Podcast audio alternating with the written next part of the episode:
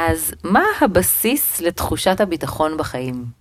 להגדיר ביטחון זה להגיד שבו בעצם אני יכול להיות רגוע ולהתפתח, לקחת סיכונים, להעיז, בלי לפחד, אפילו עם הדברים הכי מסוכנים, אבל שאפשר להתגבר עליהם, ואז יש שתי אפשרויות פה.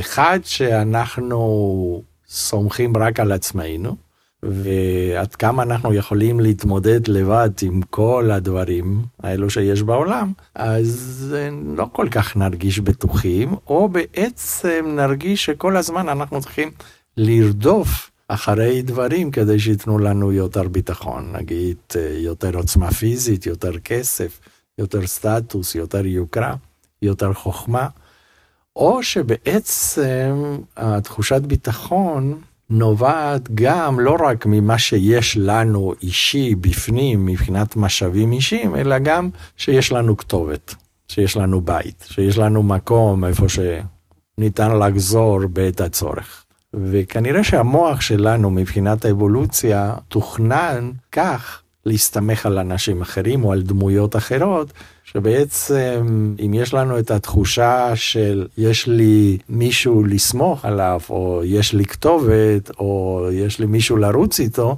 אז בעצם אני ארגיש יותר בטוח. אז תכף נדבר על מי זה הבן אדם הזה, איך אפשר להשיג אותו, איך אפשר לחזק את זה. בואו נתחיל ונמשיך משם. מזמינה אתכם למסע לפיצוח הפרעת הקשב שלכם, בכדי שתוכלו סוף סוף להבין ולקבל כלים להגשמת הפוטנציאל הזה שתמיד מדברים עליו. אני דוקטור שירלי הרשקו, מומחית בהפרעת קשב. אני מרצה וחוקרת באוניברסיטה העברית, מאבחנת ומטפלת, מדריכת הורים ומלכת סדנאות ארגון זמן, סופרת ובעלת טור בעיתון הארץ, מנהלת קהילת אנשי הקשב בפייסבוק, וגם מגדלת משפחת קשב. הדבר שהכי חשוב לי הוא להעלות את המודעות להפרעת קשב, ולכן יצרתי את הפודקאסט הזה. ולכל המאזינים אני גם מעניקה 10% על הקורסים שלי. יש פרטים בתיאור הפודקאסט ובאתר שלי. ועכשיו, בואו נצלול לפרק. ברוכים הבאים לפודקאסט של אנשי הקשב, בו נותנים מקום של כבוד לעולם של הפרעת קשב, ואת כל המידע המדויק והכלים שיכולים לעזור. בתואר הראשון שלי בפסיכולוגיה, לפני 20 שנה, למדתי על תיאוריית ההיקשרות, והנושא מאוד ריתק אותי כבר אז. ההבנה שהקשר הראשוני שנבנה עם ההורים משפיע על הביטחון שלי בחיים, ממש הדהימה אותי. ובהמשך, כשהתמחיתי בהפרעת קשב, אז חשבתי על כל אותם ילדי הקשב, שמרגע שהם נולדים, ההורים מסתכלים עליהם קצת אחרת, מה שיכול לפגוע ביחסים. וכמה חשוב להעלות את המודעות בתחום הזה. באותם ימים שאני למדתי, ההתמקדות הייתה בעיקר בהורים, אבל בהמשך התיאוריה התפתחה גם לבני זוג, בני משפחה, חברים, מנהלים ועוד אנשים בחיינו, מה שבעיניי היה מאוד מעודד שאפשר לעשות תיקון למי שצריך את זה מתקופת הילדות. וכדי לדבר על זה, הזמנתי אלינו חוקר גדול בתחום ההיקשרות וגם הדיקן המייסד של בית הספר לפסיכולוגיה באוניברסיטת רייכמן, מריו מיקולנצר. אז שלום ותודה רבה שהגעת אלינו. תודה, תודה, שירלי. אז בוא תספר לנו קצת, מה, מה זו תיאוריית ההיקשרות? מה היא אומרת? התיאוריה אפשר לסכם בכמה מילים. בעצם זו תיאוריה מאוד פשוטה. כלומר, אפשר להגיד שכולנו באים לעולם עם מוכנות לחפש קרבה למישהו שאנחנו מרגישים שהוא חזק, חכם ומיטיב בעת הצורך. כלומר, יש לנו מוכנות, מרגע שאנחנו בינקות עד המוות, שבעת הצורך יש לנו את המוכנות ואת האפשרות לפנות לאנשים אחרים, לדמויות אחרות, שהן יכולות להגן עלינו, לתמוך, לחזק אותנו ולאפשר לנו גדילה והתפתחות בטוחה. וברגע שיש לנו את הדמויות האלו, או אנחנו חווים מפגשים עם דמויות כאלו, אז אנחנו מרגישים בטוחים. וביטחון בהתקשרות שאפשר לתרגם באופן פשוט, שיש על מי לסמוך בעולם הזה, אז זה מאפשר לנו א', לנשום, להירגע, מכיוון שיש על מי לסמוך, ויהיה בסדר. לא צריך כל הזמן להיות uh, בדריכות. ומצד שני, אפשר להשקיע משאבים שכל הזמן היו מושקעים בלהתגונן או לבדוק איפה הסכנות, להתפתחות, לגדילה ולקחת סיכונים ולהתנסות ולעשות טעויות, כי בסופו של דבר אנחנו מרגישים אהובים, ותמיד אפשר לחזור לאותה כתובת. וכשאנחנו לא פוגשים את הדמויות האלו, אז מתפתחת אצלנו התחושה שאנחנו לבד בעולם עוין ומסוכן. ומאוד קשה, כי להיות לבד, לא מובן, שלא רואים אותי, בעולם מלא סכנות ומלא עוינות, זה בעצם דורש ממני ליצור מנגנונים או שיגנו עליי מפני אותם הסכנות כשאני לבד בעולם. ואז יש שתי אפשרויות, או שאנחנו נדבקים, כלומר שמנסים בכל הכוח להשיג את מה שלא השגנו, את תחושת הביטחון, במובן הזה שהופכים להיות מכורים לדמויות האלו, במובן הזה שיספקו את מה שמגיע לנו, או שבעצם אנחנו מנתקים קשר ומנסים להסתדר לבד, אבל כדי להסתדר לבד אז אנחנו צריכים לרדוף כל הזמן אחרי משאבים אישיים שיאפשרו לנו להתמודד לבד. כסף, יוקרה, סדר, דברים קבועים, כדי שלא יפתיעו אותנו ושפתאום נצטרך מישהו אחר. אז זה סופר סופר בסיסי העניין הזה, נכון. ממש משפיע על כל ההתנהגות שלנו וכל החיים שלנו, והגורמי ההיקשרות הראשונים שלנו הם למעשה ההורים ממש ממש מגיל אפס. אתה יכול להרחיב קצת על הגיל הזה ועל התפקיד של ההורים בנושא של ההיקשרות? ההורים הם הסוכנים הראשונים, שאותם הדמויות הראשונות שהתינוק פוגש, וברור שמבחינת התינוק הם האנשים החזקים ביותר בסביבה, האנשים החכמים ביותר בסביבה, והם אמורים, כן, אמורים גם להיות דמויות מיטיבות, כלומר דמויות שאכפת להם מהתינוק, והתינוק אה, יכול להתמסר לאותן דמויות, שבעצם יאפשרו לו את ה... הרגיעה ואת הגדילה. זה קשר מאוד משמעותי. בוא נבין את זה גם נכון התקשרות, כי יש המון מידע לא נכון וגם גישות שקוראות לעצמם הורות מבוססת התקשרות, שזה ממש לא נכון. התקשרות זה לא אומר שהתפקיד הזה שההורה אמור למלא, זה לא אומר שההורה צריך להיות עסוק 24 שעות עם התינוק. זה לא אומר שהוא צריך להחזיק את התינוק קרוב אליו 24 שעות. זה לא עיקרון הרצף, זה לא הורה הליקופטר, זה לא עניין שאני כל הזמן עם התינוק, אלא בעצם זה אומר בעת הצורך שהתינוק זקוק, אני צריך להיות שם. כשהתינוק לא זקוק, בבקשה, הוא לא זקוק. אני יכול לעסוק בדברים אחרים, התינוק המתפתח יכול לעסוק בדברים אחרים. זה אומר שמי שמוביל את העלילה פה זה התינוק. והתינוק יש לו צורך, והצורך הזה הוא צורך שונה כל פעם. כי יכול להיות שאני לא זקוק לך כרגע, אבל יכול להיות שאני זקוק לך כהורה שתרגיע אותי. כי כרגע קשה לי, אני עייף, חולה, רעב, פתאום יש רעש בסביבה, פתאום נכבו האורות וחושך זה סימן אה, טבעי לסכנה, ואני צריך אותך שתר... להרגיע. כלומר, אני צריך שתרגיע, שתארגן אותי. מה שאנחנו קוראים, תהיה בשבילי חוף מבטחים. כלומר, תחזיק אותי. וזה הכי חשוב, זה לא המטרה, כי יש צורך אחר, שברגע שהילד מוחזק, מתפתח, והצורך זה הצורך לבסיס בטוח, שזה אומר, שחרר אותי, תן לי להתנסות בעולם, תן לי לגדול עם התחושה שיש לאן לחזור. מה זה אומר? שהורה במקביל, נכון שבהתחלה לא, כי התינוק כמעט לא זז, אבל כשהוא מתחיל לזוז ולחקור את העולם, אז הוא צריך להבין כהורה, שמצד שני הוא אמור לתת חוף מבטחים, כלומר להיות אכפתי ורגיש ותגובתי ברגע שהילד זקוק לו, אבל מצד שני הוא צריך לתת לילד את המרחב להתפתח, לתת לו את הפיגום להתפתחות במובן הזה שהוא צריך להאמין ביכולת של הילד, שהוא צריך לעודד את הילד להיות עצמאי יותר, שהוא צריך לתת לילד את כל הכלים שהוא יביא את הכישורים שלו ואת מה שהוא טוב בו, להתפתח ולקחת סיכונים, להיכשל, ליפול, ותמיד עם הביטחון שיש לאן לחזור. ותמיד במובן שאכפת לי ממנו, ושבעצם אני אהיה בשבילו מתי שהוא זקוק לי. כן, זה ממש זה, אני אהיה בשבילו מתי שהוא זקוק לי, זאת אומרת, גם מצד אחד לתת את המקום הזה הבטוח שאני נמצא שם לעזור לך כשאתה צריך, כשיש לך צורך, וגם לשחרר ולתת לך תחושה שאני מאמין בך, שאתה יכול להצליח ואני סומך עליך, זה ממש בא ביחד. נכון. זה הפואנטה, יש אנשים שלא מבינים מה זה התקשרות, כי התקשרות זה לא למען קשר. התקשרות זה לא למען התקשרות.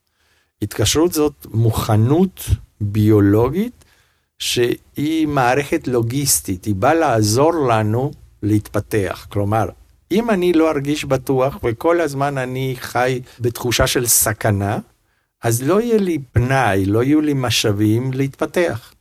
אני זקוק לך כדי שתחזיק אותי, שתרגיע אותי, עד שאני אפתח בעצמי את היכולת שלי לווסת את הרגשות שלי, אבל אז אני זקוק לך גם שתעודד אותי לצאת אל העולם, ותבטיח לי שאתה תהיה בשבילי גם שרגע שאני אהיה זקוק. אולי עוד 20 שנה, אבל גם שתהיה שם. זה, זה הבסיס הבטוח, זה התחושה כמו שחיילים שיוצאים לקרב והם יודעים שיש לאן לחזור.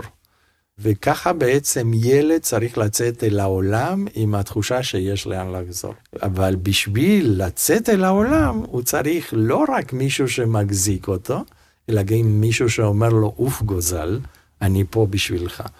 שיעודד אותו, שיחגוג את ההישגים, שיהיה גאה בו. זה כמו, תשימי את עצמך בזיכרון ברגע שהילד שלך עושה את הצעדים הראשונים.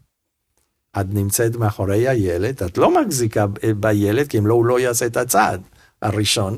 את צריכה לתת לו, והוא עומד ככה וכל הזמן מתנדנד כי עדיין אין לו שיווי משקל, ואז את מעודדת אותו, כי את יודעת שיש לו כבר, הוא בשל לזה, אבל ייקח לו זמן. אבל את מעודדת אותו, והוא עושה את הצעד הראשון, והוא מסתכל אחורה, ואת מוחאת כפיים עם חיוך גדול, אז הוא מרגיש גדול יותר, והוא עושה את הצעד השני, וגם מסתכל אחורה, וככה בעצם התהליך, עד שהוא ילך וירוץ אל העולם לבד. מה שמדהים פה זה שאותו קשר ראשוני מול ההורים הוא בעצם מה שנותן אחר כך את הביטחון גם לפתח קשרים אחרים וגם איך שאתה מסתכל על החיים. אבל מה קורה כשאין שם התקשרות בטוחה? בתוך כל מפגש עם דמות ההתקשרות, יכול להתפתח מצב טוב שבו בעצם הילד זקוק ול... או לתחזיק אותי, תרגיע אותי, או תעודד אותי, וההורה מספיק רגיש, מספיק אמפתי, כדי להבין מה הילד זקוק באותו רגע ונותן לו. באותם הרגעים אנחנו מדברים, באותו רגע הילד חש בטוח. בטוח, מה זה אומר בטוח? הוא מאמין שיש על מי לסמוך. באותם הרגעים שההורה לא פנוי לילד, או לא מספיק רגיש לצרכים, או הוא מחזיק שהילד רוצה לצאת, או אומר לו, יאללה, אתה יכול לעוף כשהילד זקוק שיחזיקו אותו. אז באותם הרגעים מתפתחים ספקות בנוגע עד כמה הוא אוהב אותי, עד כמה אני ראוי לאהבה, עד כמה אפשר לסמוך עליו, עד כמה יש לו כוונות טובות כלפיי. כל הספקות האלו מתנגזות באיזה מין תחושה של דריכות, לא רק מול הסכנה הראשונה או מול האתגר, ששם היה מופיע צורך, אלא עכשיו הדריכות זה כלפי ההורה עצמו. עד כמה הוא יהיה בשבילי. ובאותם הרגעים של חוסר ביטחון, הילד יכול לנקוט בשתי אסטרטגיות, כמו שבכל דבר שמתקלקל, שאת, נגיד את מפעילה את הסלולרי שלך ואת לא שומעת טוב, אז את מגבירה יותר, נכון? כדי לשמוע יותר טוב את השיחה. אבל אם את מגבירה ועדיין לא שומעת, כנראה שמשהו מקולקל בסלולרי, ואז תזרקי את הסלולרי, תקני משהו אחר, או, ת, או תשלחי אותו לתיקון. אז אותו דבר פה. הילד ברגע שלא מקבל את מה שהוא זקוק, אז הוא ינסה יותר חזק. אולי הוא לא שמע אותי, אז אני אבכה יותר חזק. אולי הוא לא הרגיש שאני זקוק לו, אז אני אדבק לו ברגליים, אני אעשה לו פנים שאני זקוק. אם אחר כך אני אהיה יותר גדול, אז אני אתן לו מכות. כלומר, הרבה פעמים תוקפנות זה בא מתוך מחאה על כך שלא מקשיבים לי. כלומר, זה, זה, זה תגובה שבו יש הפעלת יתר של, ה, של הרצון לקשר הזה התקשרותי, לצורך. וזה בא, אבל זה בא עם המון חרדה. והיא באה עם המון תלותיות. וזה בעצם יכול להוביל למעגלים של התמכרות. כי זה כמו שבעצם אני נרגע קצת ואני זקוק לך יותר, זקוק לך יותר. ולעומת זה, ברגע שזה לא הולך, אז uh, יש מה שנקרא עמדה הימנותית יותר. כלומר, אני לא זקוק לך. יותר אני מנסה להסתדר לבד או בתחליפים אחרים. עכשיו, הנטיות האלו, וזה נטיות, הן נטיות שיכולות לייצג מפגש מסוים, יום אחד, זה, אם זה חוזר על עצמו, זה יכול לייצג את הקשר שפיתחתי עם אמא שלי או עם אבא שלי, וזה יכול לייצג את הקשרים שלי, אם זה חוזר על עצמו בעוד כל מיני קשרים, עד שזה הופך להיות חלק מהאישיות שלי, ואז אנחנו יכולים לדבר על אנשים עם נטיות נמנעות, או נטיות חרדתיות בהתקשרות, או נטיות יותר בטוחות, שבעצם הם סומכים. עכשיו, מה אפשר לתרגם, איך אפשר לדבר על חרדה בהתקשרות? זה עד כמה אני לא בטוח שהשני אוהב אותי. עד כמה אני לא בטוח שהוא יהיה בשבילי שאני זקוק לו. ואיך אפשר לתרגם הימנעות, נטיות הימנעות זה בעצם קשה לי להיות תלוי באדם אחר. קשה לי לסמוך עליו, אני רק סומך על עצמי, כי על אחרים לא בטוח שהם יהיו בשבילי. אז עכשיו, מה זה ביטחון? ביטחון זה לא זה ולא זה, זה אומר, קל לי להיות תלוי, קל לי להסתמך, ולמה? כי הוא אוהב אותי והוא יהיה בשבילי.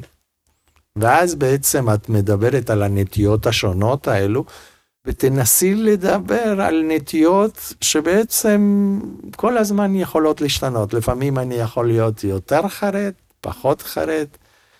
עם אדם מסוים אני יכול להיות יותר חרד, עם אדם אחר אני יכול להרגיש יותר בטוח.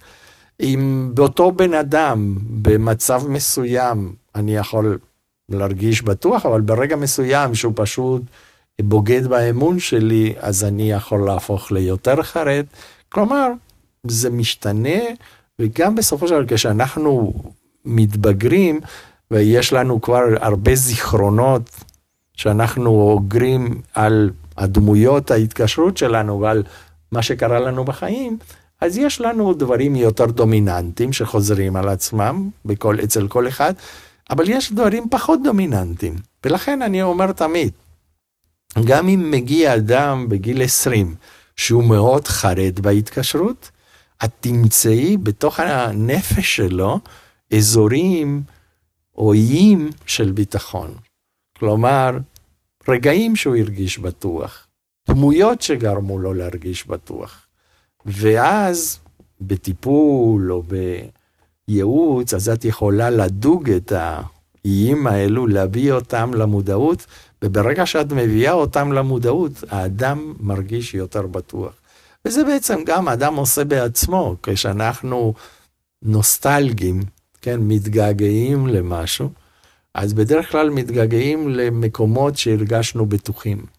הרגשנו אהובים, הרגשנו שאנחנו אוהבים, שאנחנו, איך קוראים, זורמים אל האדם השני, וברגע שאנחנו מתגעגעים ומעלים את הזיכרונות האלו, אז באותו רגע, באותו רגע, אנחנו הופכים להיות אנשים בטוחים. מה שאתה גם אומר זה שאפשר לפתח את זה גם עם דמויות אי כשרות אחרות ואפשר אפילו הבן אדם עצמו יכול רגע לעצור ולחשוב איפה איפה הרגשתי בטוח או מי איזשהו בן אדם שנותן לי תחושה בטוחה או שנותן לי שהוא מאמין בי ואז ממש להעצים את המקום הזה אפילו להיזכר בזה נותן את התחושה הזו ואפשר גם בעצם לשכפל את זה גם נכון. גם עוד הלאה. אופטימיות זה טוב אבל צריך להיות מציאותיים. ומציאותיים זה כמו שיש לנו אין מה לעשות. אנחנו לומדים מהעבר, כן? ואנחנו מאמינים שמה שהיה זה מה שיהיה. בכל מיני תחומים שונים, כי ככה בעצם איך אנחנו יכולים לדעת אם לא מה שחווינו. אז אדם שגודל, במיוחד אה, בשלבים הראשונים של החיים עם חוסר ביטחון בהתקשרות, זה משהו שילווה אותו לאורך החיים. כי זה מה שאומר לו מה לצפות. למשל, עכשיו ילד שיוצא מהבית לגן, ובבית הוא חווה המון חוסר ביטחון בהתקשרות, ואז פוגש פעם ראשונה את הגננת. מה הוא יודע על הגננת הזאת? רק שהיא בעצם דמות חזקה ואולי מיטיבה, שיכולה להפוך בפוטנציה לדמות התקשרות, אבל זה מזכיר לי את אימא, ואימא הייתה גורם לי להמון חרדות ולהמון ספקות, אז אני כבר מצפה שאותה דמות תגרום לי את זה. אבל, לכן, זה החלק הפסימי. אבל החלק האופטימי אומר, אבל זה תלוי במפגש עם הגננת. ואם הגננת כן תהיה שם בשבילו, וכן אכפתי, וכן תוכל להחזיק אותו, וכן תוכל לעודד אותו, אז הוא ילמד משהו חדש. זה לא ישנה את מה שהוא יודע על אימא שלו, אבל זה ייתן לו עוד פרספקטיבה, זה ייתן לו עוד עוגן בחיים, שזאתי הגננת. וזה אומר שבפעם הבאה, למשל, שהוא יגיע להתבגרות, וימצא חברה חדשה, אז איך הוא יתייחס לחברה? כמו של אימא, עם חוסר הביטחון, או כמו עם הביטחון שהרגיש עם הגננת. והוא לא מכיר את החברה הזאת. זה תלוי. מה מזכיר, איזה סוג, איך קוראים, צבע העיניים, הגבות, לכי לדעת מה מזכיר לו את אימא או מה מזכיר לו את הגננת, וזה יהפוך להיות הנקודת ההתחלתי. אבל זה מאוד תלוי מה יקרה בסופו של דבר עם אותה חברה. אבל מה אני מנסה להגיד, שאצל כל אחד מאיתנו יש המון המון ייצוגים שונים של ביטחון וחוסר ביטחון בהתקשרות. ומה שדומיננטי, זה מה שבעצם אנחנו, כשאנחנו מגיעים למפגש חדש שאנחנו לא מכירים, זה מה שאנחנו נצפה שיהיה. אבל מה שיקרה במפגש עצמו יש לו ערך. כמו בכל דבר, ככל שהחלק הדומיננטי הוא יותר קיצוני, כלומר שבו באמת הפגיעה הייתה פגיעה יותר ויותר קשה, אז העיוותים שיהיו בתפיסה של המציאות במפגש החדש יהיו הרבה יותר גדולים, ואולי סיכוי קטן שהמפגש יעשה שינוי. כי הוא יגיד, אה, ah, זה מה שאני יודע, זה מה שאני מצפה. אז אם הוא מתנהג טוב כלפיו, אז הוא יכול לתרץ ולהגיד, אה, ah, זה היום, מחר הוא יאכזב אותי. וכשהוא מאכזב, כי כל אחד יאכזב ברגע מסוים, אז אמרתי לכם, בטוח אי אפשר לסמוך על הבן אדם הזה. אז זה החלק הפסימי, אבל עוד פעם, זה תלוי, תלוי מי הבן אדם, תלוי מה המפגש. החיים הם לא סכמה שבנוי מתוך התיאוריה. החיים הם דינמיים, מלא הפתעות. ולמרות שמי שלא בטוח בהתקשרות לא נותן הרבה מקום להפתעות, מכיוון שמה שהיה יהיה, תמיד יש הפתעות, mm-hmm. ואת לא יודעת את מי תפגשי מחר. תגיד, יש דברים שנגיד אה, דמויות התקשרות חדשות שאנחנו נפגשים איתם, אם זה בן זוג או מנהל או גורמים אחרים, יכולים לעשות כדי לעודד אה, התפתחות של כן יותר ביטחון בקשר? שני דברים. אחד, זה לאהוב את הבן אדם. כלומר, להקשיב, להיות אכפתי כלפי הבן אדם. זה לא במובן הזה, הרבה פעמים שאנחנו מדברים אה, על תיאוריית התקשרות עם מנהלים, אומרים, מה אתה רוצה מאיתנו, שנהיה אימא שלהם? לא, הוא בא לעבוד פה, זה מקום עבודה, הוא צריך לתת תפוקה. ומה שאנחנו אומרים, גם אנחנו רוצים שהוא ייתן תפוקה, כי זה המקום עבודה שלו, אבל תבין שהוא יעבוד יותר טוב אם הוא ירגיש בטוח. אם הוא מרגיש לא בטוח בהתקשרות, אז הוא יעבוד פחות טוב, כי הוא לא יהיה יצירתי, הוא לא ייקח סיכונים, הוא יהיה, יעשה את העבודה אולי כמו שצריך, אבל גם הוא יעשה המון טעויות בגלל שהוא כל הזמן בדאגות ובחרדה ובדריכות של אם אוהבים אותו או לא אוהבים אותו. ומה שבעצם אתה צריך לעשות כמנהל פה, זה קודם כל לתת אווירה שאפשר לפנות אליך. שבעת הצורך אתה פה. זה לא אתה הולך כל הזמן לשאול אותו איך אתה מרגיש או מה יקרה, מה כואב לך, לא. אבל בעת הצורך תן לו את התחושה שהוא יכול לפנות אליך. זה מצד אחד, זה חוף המבטחים. מצד שני, תן לו את התחושה שהוא יכול. yes you can. תנטוע בו את התחושה שהוא יכול להתמודד עם האתגרים שעומדים על הפרק, ושאתה תהיה בשבילו. הוא יכול לנסות, אבל הוא יכול להתייעץ. הוא יכול לקחת סיכון ולהביא רעיון חדש וליפול ולעשות טעויות. אתה לא תהיה ביקורתי, אלא תקבל את זה. ברגע שאתה עושה את הדברים האלו, אתה מאפשר התפתחות של ביטחון. ברגע שהוא מרגיש בטוח, ברגע שהוא מרגיש שהוא יכול לסמוך עליך כמנהל, שאתה כתובת בשבילו, באופן פרדוקסלי הוא יהיה פחות זקוק לך. הוא יהיה יותר עצמאי. כי ככה זה מתפתח, הוא גודל. הוא גודל ונעשה יותר מומחה ויותר עצמאי והוא יעבוד יותר טוב. והדבר השני, הרבה פעמים לא במנהלים, אבל כן עם בני זוג, זה לדבר על זה. כלומר, לא רק העניין של לקחת כמובן מאליו שהייתי בשבילו, ועכשיו הוא נרגע, אלא גם לדבר. מה קרה בינינו כרגע? כי זה נורא חשוב, במיוחד לאנשים שבאים עם המון חוסר ביטחון, והם לא מאמינים שבן הזוג יהיה בשבילם. ופתאום בן הזוג כן שמה בשבילם. ואז הם יכולים להגיד, אוקיי, כן, אבל לא מאמין, או בוא נראה מה יקרה בפעם הבאה. או אחר כך בסופו של דבר להכניס על זה ולעבור על סדר היום. אבל אם בן הזוג, בן הזוג עושה משהו כזה, אבל מדברים על זה, פתאום הדברים משתנים. זה לא שצריך שיחה טיפולית, כי זה מה שקורה בטיפול, אבל כן לדבר על הנושא. על זה שהייתי בשבילך, על זה שאני מאמין, על זה שעכשיו אתה למשל מתמודד עם איזה אתגר חדש בעבודה, ואני, שם מדבר איתך, ואני מעודד אותך, ומה זה עושה לך, ומה המקום שלי בתוך כל העסק הזה. וכשעושים יותר רפלקציה על הדברים שקורים, יותר סיכוי לשינוי. שינוי הרבה פעמים זה לחשוב גם על הדברים שקורים. אז בעצם מה שאתה אומר זה ששני הדברים זה קודם כל לתת את התחושה שאתה אהוב, מקובל, מכילים אותך, והדבר השני זה לדבר על הדברים, לשמור על תקשורת פתוחה, שזה גם מהווה יתרון במקומות אחרים, אבל זה באמת מאוד מאוד חשוב לדבר ולא להשאיר את זה ככה ו- באוויר. ו- ומאוד חשוב, אמרתי, להרגיש אהוב, מקובל, וגם לתת לו את התחושה שאתה יכול. ומה אם יש עכשיו מישהו שמקשיב לנו והוא אומר אין לי אין לי התקשרות בטוחה לא היה לי את זה עם ההורים אין לי את זה עם הבן זוג אין לי את זה עם המנהל אני מרגיש בודד בעולם הזה עצוב לי זה באמת uh, תחושה קשה מה הוא מה הוא יכול לעשות כדי לעזור לעצמו. קודם כל יש ייעוץ טיפול שאפשר ללכת ושיהיה אוזן קשבת במובן הזה כי בסופו של דבר היחס בין מטפל ומטופל כאשר הוא בנוי טוב, זה אמור להיות יחס התקשרותי. המטפל אמור להיות לתת חוף מבטחים, אבל במיוחד בסיס בטוח.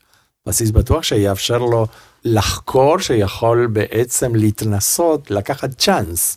כי הרבה פעמים אותו אדם בודד, הוא לא לוקח צ'אנס בגלל הפחד. בגלל הפחד להתאכזב, בגלל הפחד של דחייה, בגלל פחד שינטשו אותו, בגלל הפחד שלא יבינו אותו, ובסוף הוא לא יוצא מהקונכייה שלו.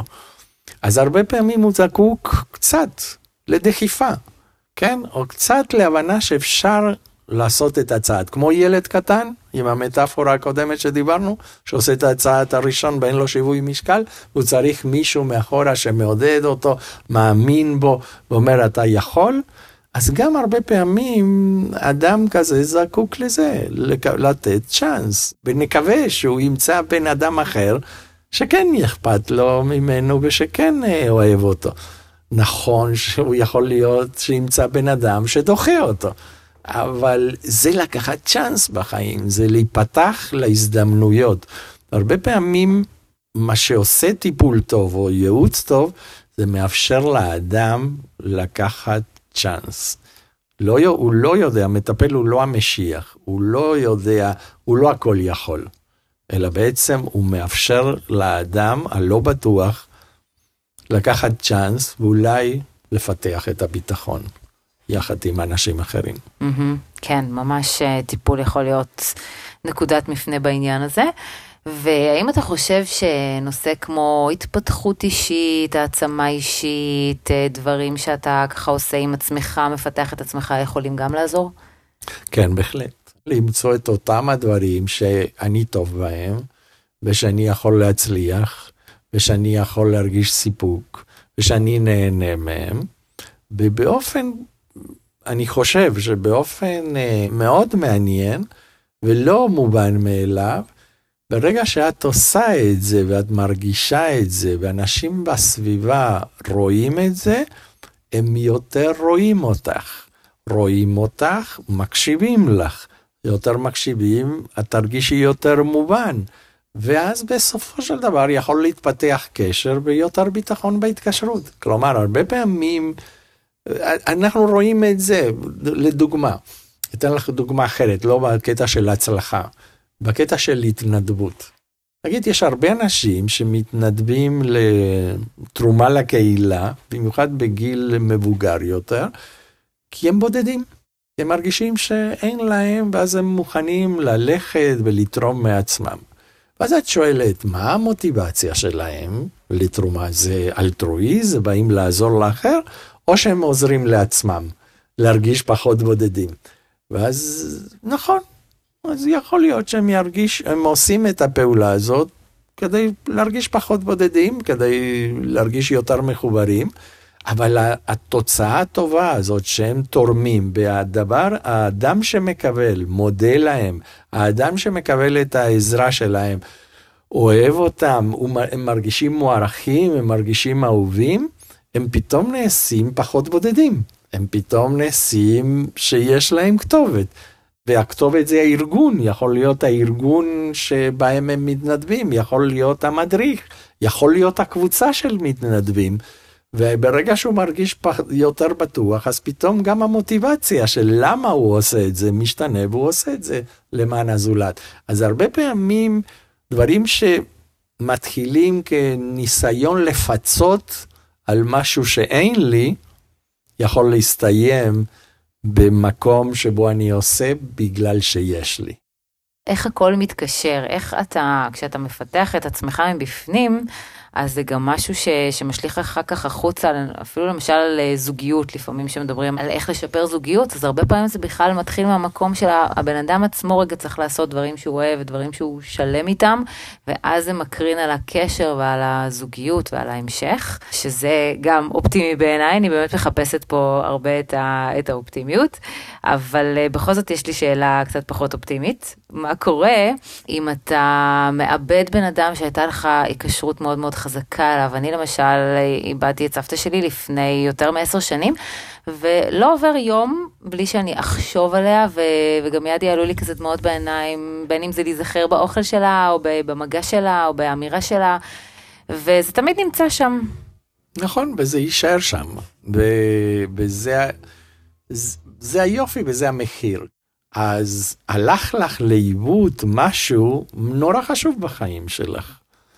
אילו לא היית מתקשרת, אז האובדן היה קטן יותר. אז מישהו יגיד לך, זה מה שמלמד אותך לא להתקשר יותר, כי בסוף תסבלי. אבל אז את מפספסת את כל היופי של הקשר, את כל העושר של הקשר הזה. וזה המחיר שאנחנו משלמים על קשר. אבל אם מסתכלים בפרספקטיבה, גם האובדן הזה, זה לא אומר שהוא הלך לאיבוד. כי כמו שאת אומרת, התחושה של הנוכחות של אותה דמות מופיעה גם אחרי 20 שנה. ואם הקשר בסופו של דבר היה קשר שבו הרגשתי אהוב, שבו הרגשתי שיש לי כתובת, אז זה מלווה אותי גם אחרי 20 שנה. זה כל כך נכון, ובאמת אה, ליבי מתרחב אה, מתודה אליך על, ה, על הדברים הבאמת אה, חשובים ומרגשים ועמוקים שהבאת, שאני בטוחה שנגעו פה לכל אחד במקום שלו. ובאמת תזכרו שתמיד יש לכם גם שליטה בעניין הזה, תמיד יש לכם מה לעשות, בין אם ללכת לייעוץ הטיפול, בין אם להיזכר במישהו שהייתה לכם התקשרות כזו איתו, בין אם לפתח התקשרות חדשה שכזאת, בין אם להסתכל על מצבים כאלו ואחרים. וזה טוב, זה טוב גם לדעת את, ה, את המקום שממנו זה בא, כדי להבין מה, מה משפיע עלינו בחיים, מה נותן לנו ביטחון, איך אפשר להעביר את הביטחון הזה גם הלאה. אז המון המון תודה, מריו, על האירוח ועל הדברים. תודה לך.